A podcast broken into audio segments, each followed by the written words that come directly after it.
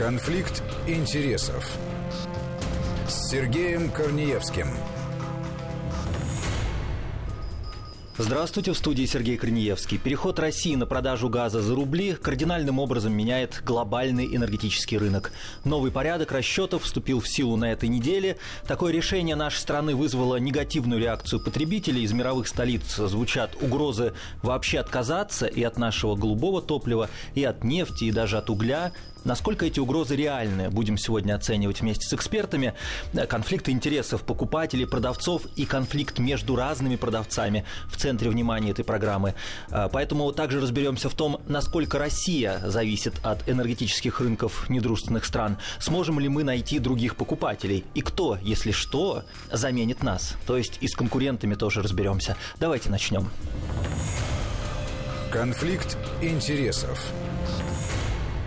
На этой неделе Владимир Путин подписал указ о торговле газом за рубли с недружественными странами. Причиной президент назвал тот факт, что ранее наша страна поставила европейским потребителям газ, который те оплатили в евро, а потом сами же эти средства заморозили, создав для России неприемлемые риски. И вот теперь газ у «Газпрома» будет покупаться за рубли. Более подробно о том, как работает этот механизм, рассказывает финансист, член Президиума Совета по внешней и оборонной политике Александр Лосев. Если вы должны иметь рубли, это значит европейские банки или американские банки должны иметь кор-счета в рублях. У российских банков, ну вот в первом случае, ну, в данном случае это Газпромбанк, дальше будет э, переходить валюта, как она всегда ходила. Спокойно мы брали и конвертировали наши рубли в доллары, там, в евро и так далее. Так они теперь будут конвертировать свои доллары и вот и все. Тут ничего нового. Этот механизм э, опробован десятилетиями. Будут платежные системы. Вот, кстати, Россия с Индией э, вводят э, расчеты в национальных валютах. И, скорее всего, мы будем использовать не SWIFT, а свою платежную систему, разработанную Банком России. И все будет работать. Возможно, то же самое придется делать европейцам. Тоже подключаться к нашей системе Центрального банка, системе э, обеспеченных платежей. И вперед. Александр Лосев, член Президиума Совета по внешней и оборонной политике. Как видите, ничего критичного практически нового в такой схеме оплаты нет. Указ не обязывает зарубежные компании покупать рубли.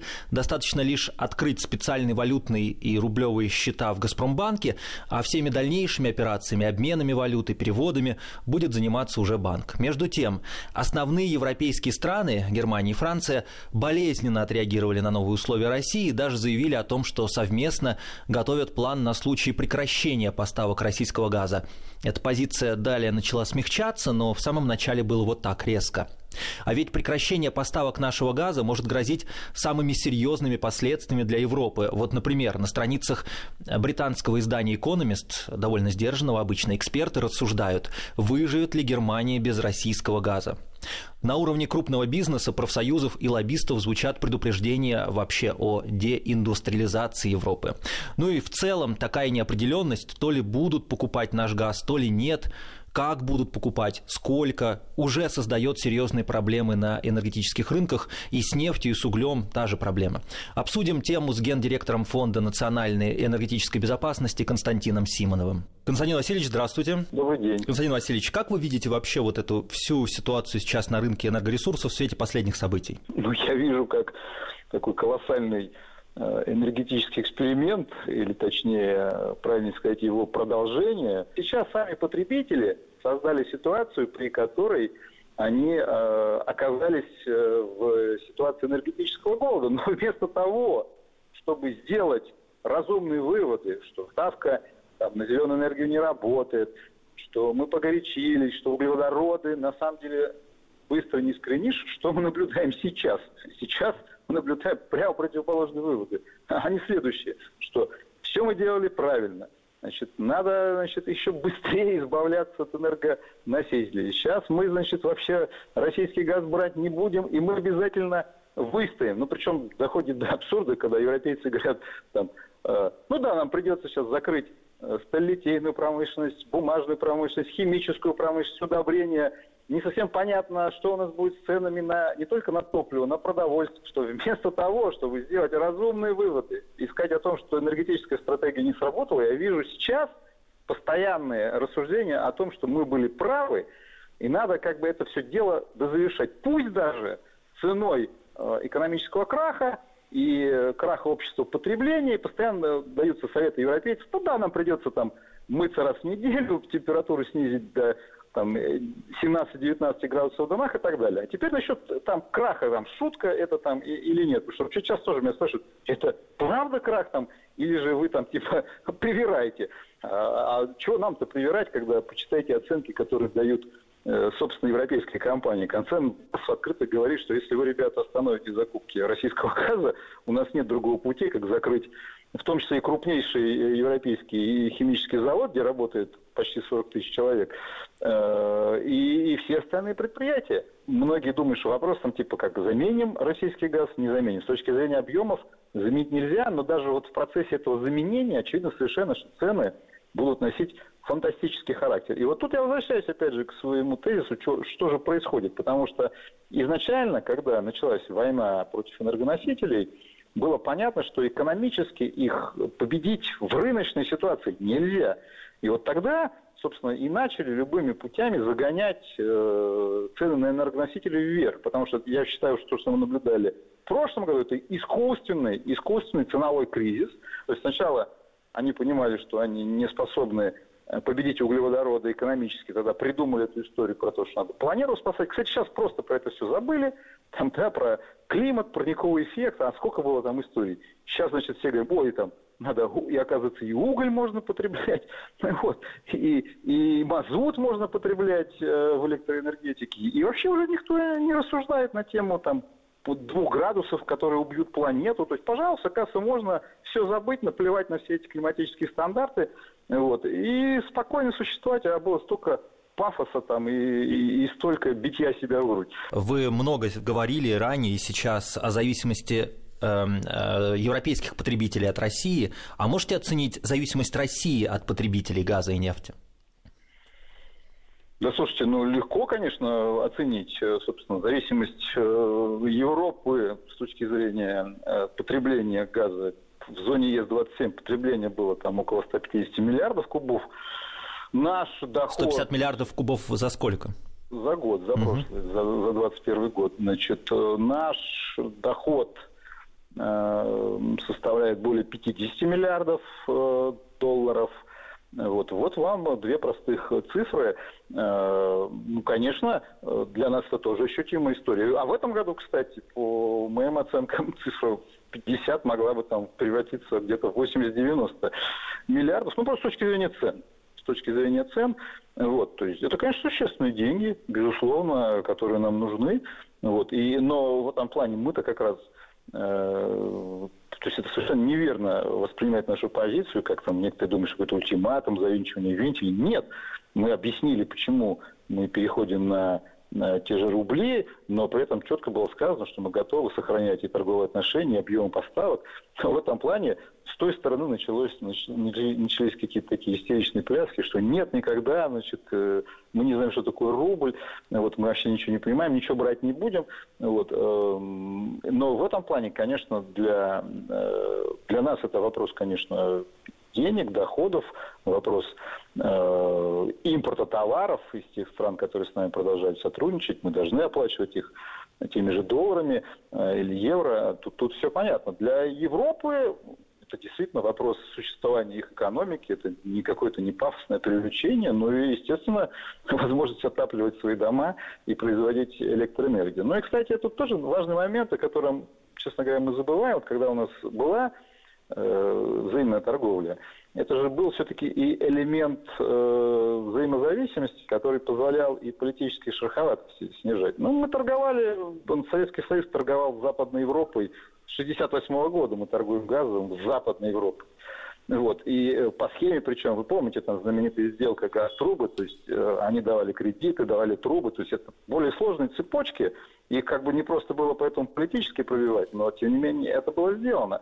Вот. А сейчас нас фактически пытаются с той стороны от всей торговли обрубить, вот. Э, ну, тогда вообще не будет понятно, что, что нас как бы связывает с Европой. И на самом деле последствия таких шагов могут быть гораздо более серьезными, чем там, экономический хаос в Европейском Союзе. Да. Тут уже отдельный вопрос, сознательно это делать, или я просто этого не понимаю. Константин Васильевич, ну если я вернусь еще к своему вопросу зависимости России от потребителей газа в Европе, а если не в Европу, куда мы можем продавать газ? Все-таки 50 миллиардов долларов в год или 80 и 90 Значит, по вашим смотрите, оценкам вот не валяются на дороге. Просто вот, э, э, не надо уподобляться европейцам, э, которые сейчас рассказывают сказки на тему, э, как мы будем жить без российского газа. Они это делают. Я каждый день читаю какие-то секретные, там, точнее, ну шучу, секреты, они наоборот, никакие не секретные, а открыто публикуемые отчеты. Вот, э, Германия там публиковала, срочный план отказа от российского газа. Там, ну, любому человеку, кто хоть немножко понимает в газовом бизнесе, понятно, что все это сказки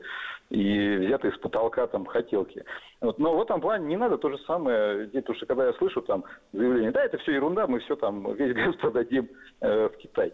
Тут тоже надо понимать, честно, что э, мы не можем сделать это так же, как Европа, понимаете, когда они говорят, мы от русского газа откажемся. Ну, гипотетически можно это сделать в интервале там 7-8 лет, вот, но никак не в ближайшие 2-3 года, что связано просто с отсутствием дополнительного газа газа на рынке. То же самое и у нас, как бы зеркальная ситуация. Мы не можем взять и 150 миллиардов километров развернуть в Китай, потому что у нас сегодня нет э, инфраструктуры готовой под этот газ. И тоже понятно, что за год она тоже не появится, потому что у нас есть э, трубопроводные поставки в Китай по силе Сибири, но мы знаем, что мощность этой трубы 38 миллиардов кубов, но самое главное не в том, что у него мощность ограничена. Самое главное в том, что а, эта труба строилась под новую ресурсную базу в Якутии и в Иркутской области. А, мы же говорим про поставки с Уренгойского узла и с полуострова Ямал.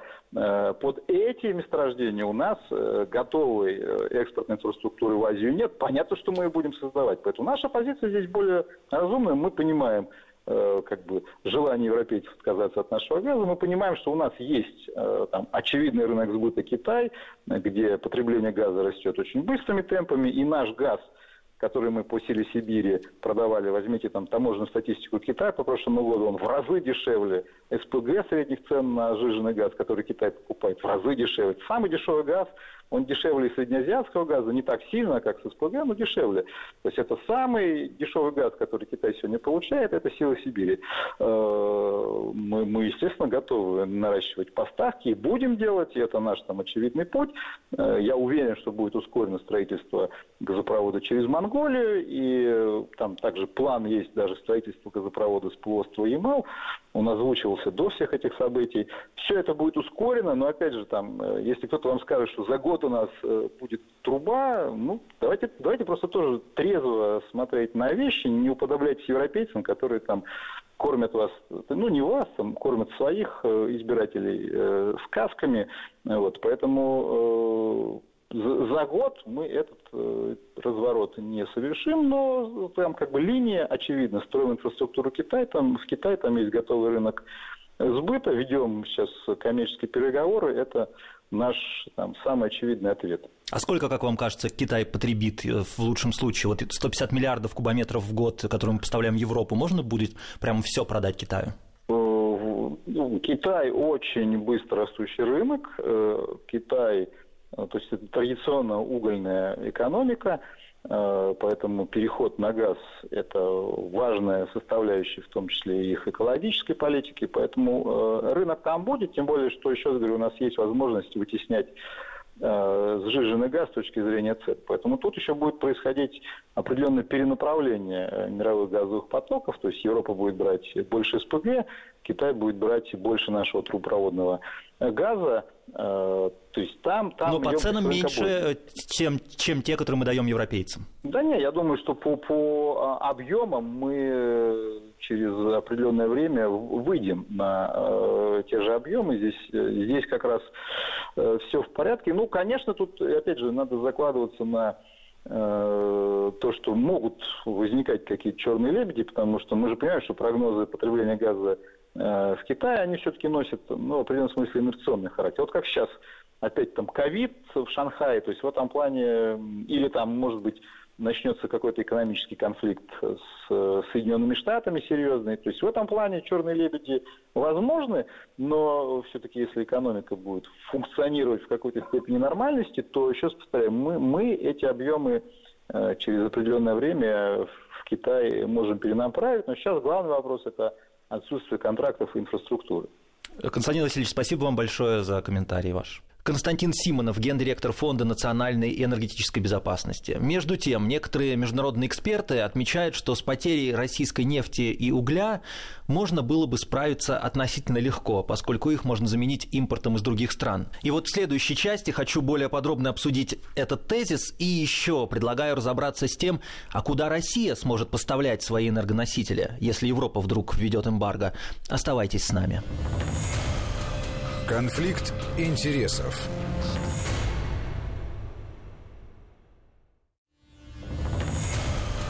Конфликт интересов. С Сергеем Корнеевским.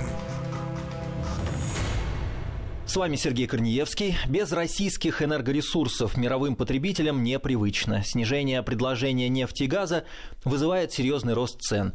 Вот так геополитический конфликт интересов бьет по экономике. Что касается нефти. Ранее США пытались убедить страны ОПЕК+, существенно нарастить добычу. Те решили наращивать на этой неделе, но в два раза медленнее, чем просили в Вашингтоне. То есть арабы и другие страны навстречу американцам не пошли, причем даже в прямом смысле. Э, принц Саудовской Аравии, например, отказался с Байденом разговаривать по телефону. На этой неделе США решили вывести из стратегического резерва 180 миллионов баррелей нефти за полгода. Это вообще, конечно, капля в море. Если говорить о замене российского газа, и там тоже есть проблемы. Тему обсуждаем с профессором Института стран Азии и Африки МГУ Владимиром Владимиром Исаевым. Владимир Александрович, здравствуйте. Здравствуйте, Сергей. А если сейчас действительно смогут договориться американцы с Саудовской Аравией, подключат другие арабские страны, можно ли заместить Россию в таком случае? А, Сергей, сразу вам могу сказать нет. По очень простой причине. Дело в том, что физически, потенциально эти страны, все нефтедобывающие страны, включая прежде всего, конечно, Саудовскую Аравию, Эмираты и, скажем, Кувейт, они могут э, увеличить добычу нефти. Но дело в том, что есть чисто технические сложности. Нет танкеров, чтобы их доставить. Это во-первых. Кроме всего прочего, они не пойдут еще по нескольким причинам. И это было видно из тех визитов, из того визита, который был осуществлен премьером Великобритании Джонсоном в Эмираты и Саудовскую Аравию, и попытками связаться по телефону президента Байдена с наследными принципами этих двух стран. Они даже отказались, кстати, взять трубку, чтобы с ней поговорить и визит э, того же Джонсона тоже закончился провалом. Дело в том, что здесь есть несколько составляющих. Ну, первая такая, я бы сказал, ну, местного масштаба. Дело в том, что и Саудовская Аравия, и Объединенные Арабские Эмираты проводят то, что называется специальной военной операцией в Йемене. Они борются против режима хуситов, которых поддерживает Иран. Ну и многие страны мира признали э, движение хуситов качестве террористического и назвали все это, это движение террористической организацией. Соединенные Штаты отказались это делать. И когда э, Саудовская Аравия и Объединенные Арабские Эмираты не столь давно обратились к ним с просьбой признать хуситов террористической организацией, последовал жесткий отказ и, соответственно, помощь хуситам со стороны Соединенных Штатов. Ну, вы понимаете, что такие вещи просто так не прощаются. Они нанесли тем самым, я имею в виду Соединенные Штаты, глубочайшее оскорбление э, правящим режимом в э, Эмиратах и Саудовской Аравии. Есть еще один очень важный момент, уже чисто экономический. Дело в том, что многие годы, мы с вами это были свидетелями этого, когда нефть стоила ну, 50 долларов, 60 долларов, все добывали как хотели, никаких, так сказать, э, квот никто практически не соблюдал по добыче нефти.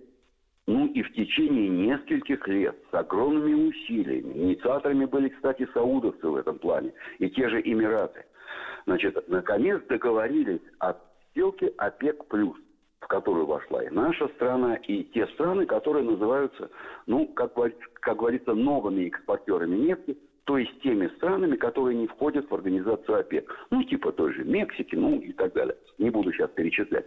Значит, и, соответственно, как-то, чтобы все-таки не терять доходы от э, продажи нефти там, по 50-60 долларов, вы понимаете, значит, естественно, договорились, что эти страны будут соблюдать квоты добычи нефти и экспорта вот в рамках этой сделки.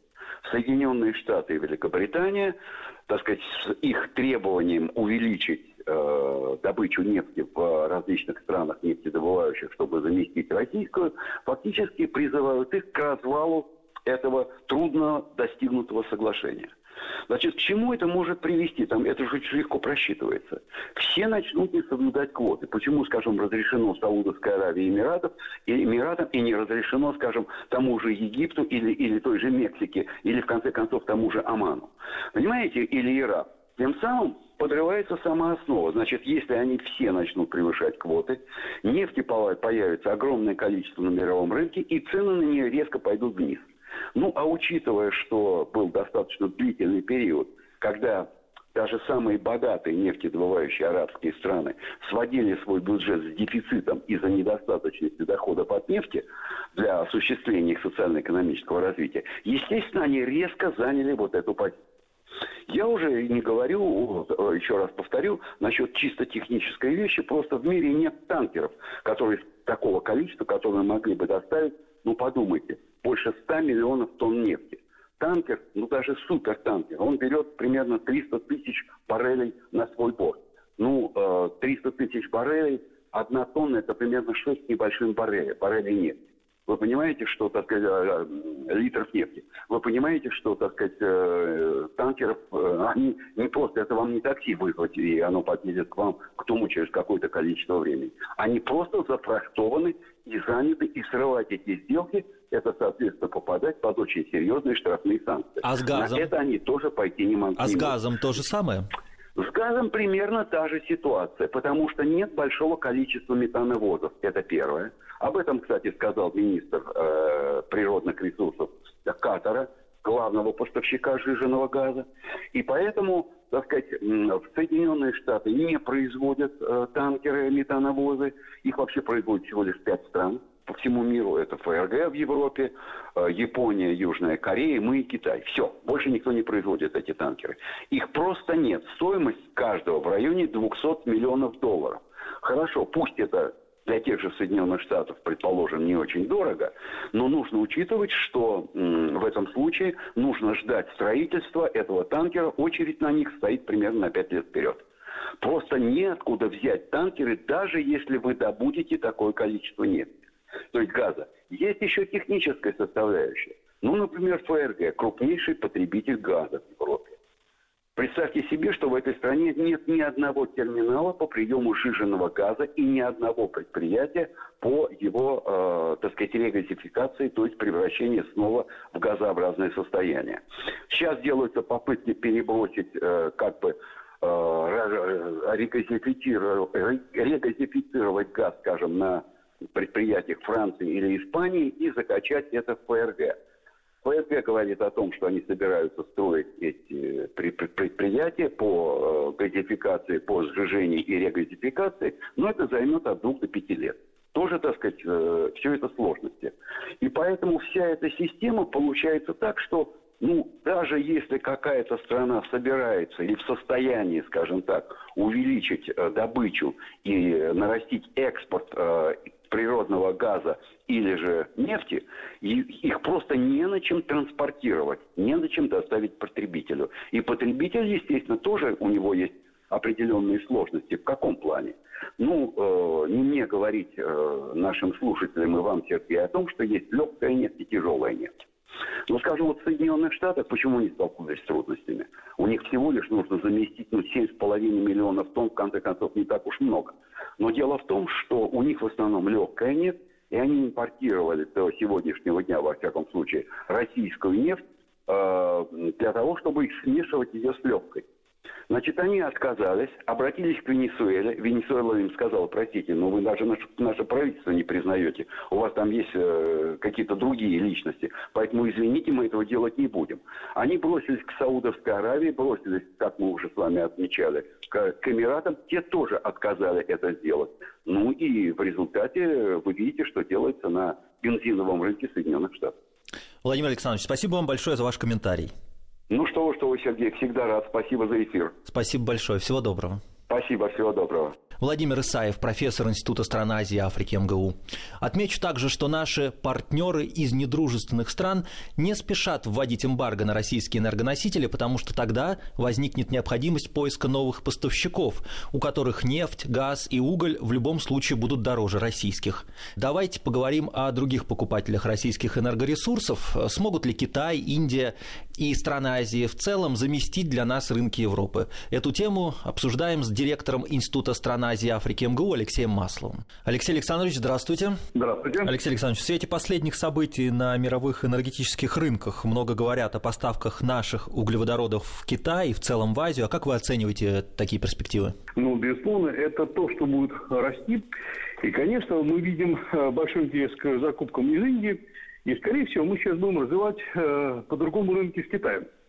Мы планировали, например, развитие села Сибири, села Сибири-2. Это поставки газа по маршруту через Монголию и далее в северо-западный Китай.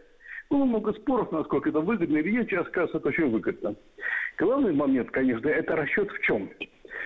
Э, если Китай готов рассчитывать в национальных, национальных валютах, и Китаю это выгодно, для, например, э, Индии это еще большой вопрос. Но очевидно, что Индия уже готова не рассчитываться долларами, а, а обсуждать вопрос о взаимозачете рупия и рубль. И для нас, конечно, это очень выгодно. А что касается э, потенциала, ну вот, например, в Европу мы поставляем 150 миллиардов кубометров в год. Может ли Китай столько у нас купить? А Китай вообще не собирался столько покупать, потому что, во-первых, это было невыгодно, и Китай, у Китая стратегия до последнего времени была стратегия диверсификации. То есть Китай забирал нефть из э, Саудовской Аравии и э, забирал часть нефти немного, но тем не менее из Казахстана. Были поставки э, в Китай нефти из ряда других стран, например, из Африки. И это была знаменитая китайская стратегия, не складывать яйца в одну корзину. Э, но э, Китай, собственно говоря, на ней же немножко и сам погорел, потому что Россия оказалась самым надежным поставщиком. Причем не только по нефтепродуктам, но, например, по углю. Я напомню, что несколько, э, что около полутора лет назад Австралия прекратила поставлять в Китай уголь, а Австралия поставляла почти 30% китайского угля. Для Китая это большой объем, причем уголь – это один из основных компонентов, э, на котором работает почти 60, а некоторым средний 70% китайской промышленности. И только Россия сумела поставить вот этот недостающий уголь. Плюс к тому же оказывается, что, например, поставки нефти из России оказываются не только надежными, но и относительно дешевыми, учитывая близость границы и хорошо работающий трубопровод. Поэтому я думаю, что Китай сейчас, очевидно, как мы видим, сосредотачивается именно на российских рынках. Россия уже стала поставщиком номер один нефти в Китай. И Китай при этом э, уменьшил несколько закупки из других стран и практически аннулировал или совсем э, прекратил закупать нефть из США.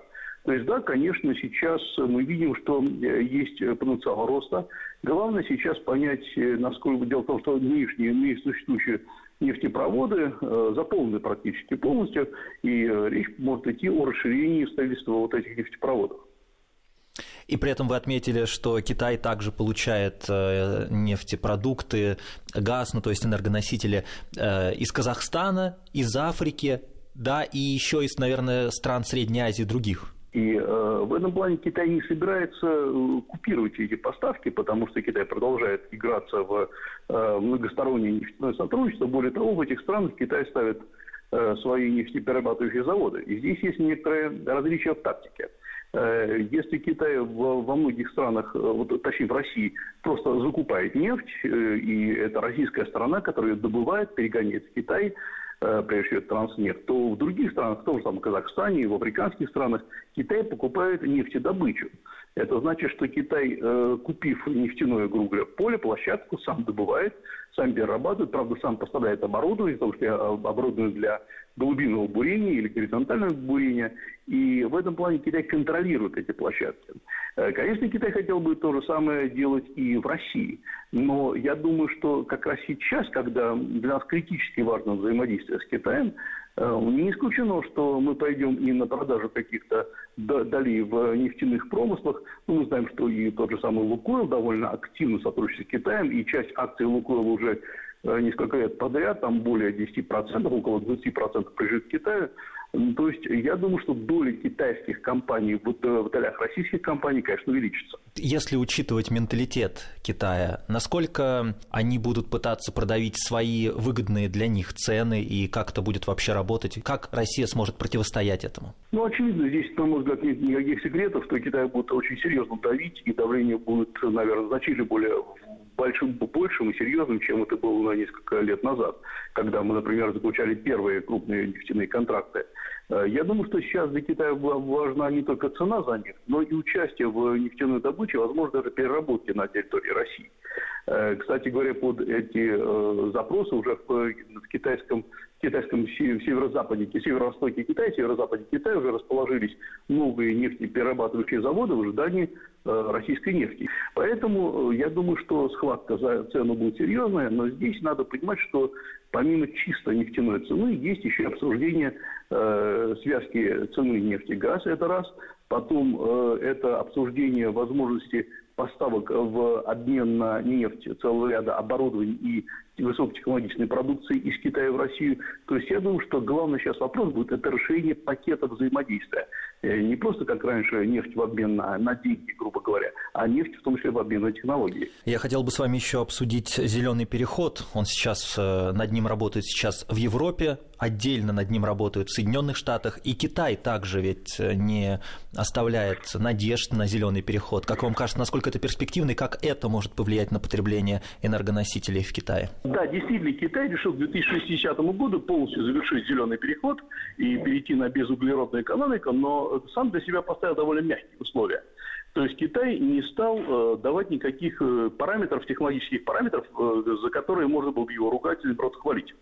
Но э, мы видим, например, по выступлениям э, Си Цзиньпина или Катяна, премьер-министра Китая, что Китай предусматривает прежде всего вопрос не, пол, не просто полного отказа от нефти и газа к этому моменту, но к переработке нефти и газа таким образом, чтобы в атмосферу не шли вредные выбросы. То есть, по сути дела, Китай сказал, что нет-нет, мы продолжаем использовать нефть и газ. И в данном случае для России, конечно, это выгодно. Во-вторых, Китай сказал, что будет создана новая инфраструктура, которая включает в себя э, ряд компонентов, связанных с э, нефтью, газом, передачей электроэнергии без потерь, то есть уменьшение вообще расходов. И это тоже для Китая является зеленой экономикой. Китай также собирается отказаться от использования угля, что действительно является крупнейшим, крупнейшей проблемой для Китая. Это, во-первых, угольная зависимость от ряда стран, ну, в том числе и от России, долгое время от Австралии, сегодня еще от Монголии, даже от Перу. Поэтому вот это, скорее всего, Китай добьется. Ну и плюс мы увидим э, новые э, энергоустановки. То есть Китай э, вводит большое количество э, использования солнечных батарей, использования э, ветряков. И Китай сегодня по э, даже объему использования альтернативных энергий на душу населения заметно обошел э, все страны мира. Но при этом надо сказать, что э, сама альтернативная энергия является довольно дорогой, потому что изготовление всех этих механизмов само по себе довольно дорого. И поэтому Китай очень аккуратно подходит к этой проблеме. Да, но таким образом в ближайшей перспективе снижения потребления, условно говоря, газа и нефти и угля мы не ожидаем. Э, абсолютно точно, что в ближайшие лет 10 у нас спрос на подобные вещи сохранится. Э, и самое главное сейчас вопрос не в том, э, не только в сохранении или даже увеличении спроса, а прежде всего в том, чтобы передавать электроэнергию на расстоянии без серьезных потерь, потому что практически каждый блок передачи, каждое звено передачи – это потери 1-2%, что, в общем, составляет довольно большое число. Поэтому сейчас Китай работает именно над тем, чтобы э, изменить инфраструктуру передачи электроэнергии, а не только выработку на основе нефти и газа. Алексей Маслов, директор Института стран Азии и Африки МГУ. Э, Еще напомню вам слова главы китайского МИДа, которые прозвучали на этой неделе. Ван И заявил, что сотрудничество Китая и России не имеет границ. Оптимистично.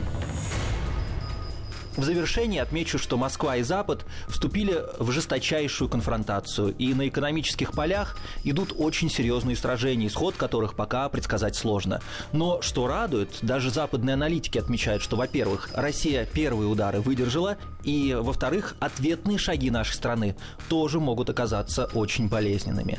Это был «Конфликт интересов», я Сергей Корнеевский. Благодарю за внимание. «Конфликт интересов»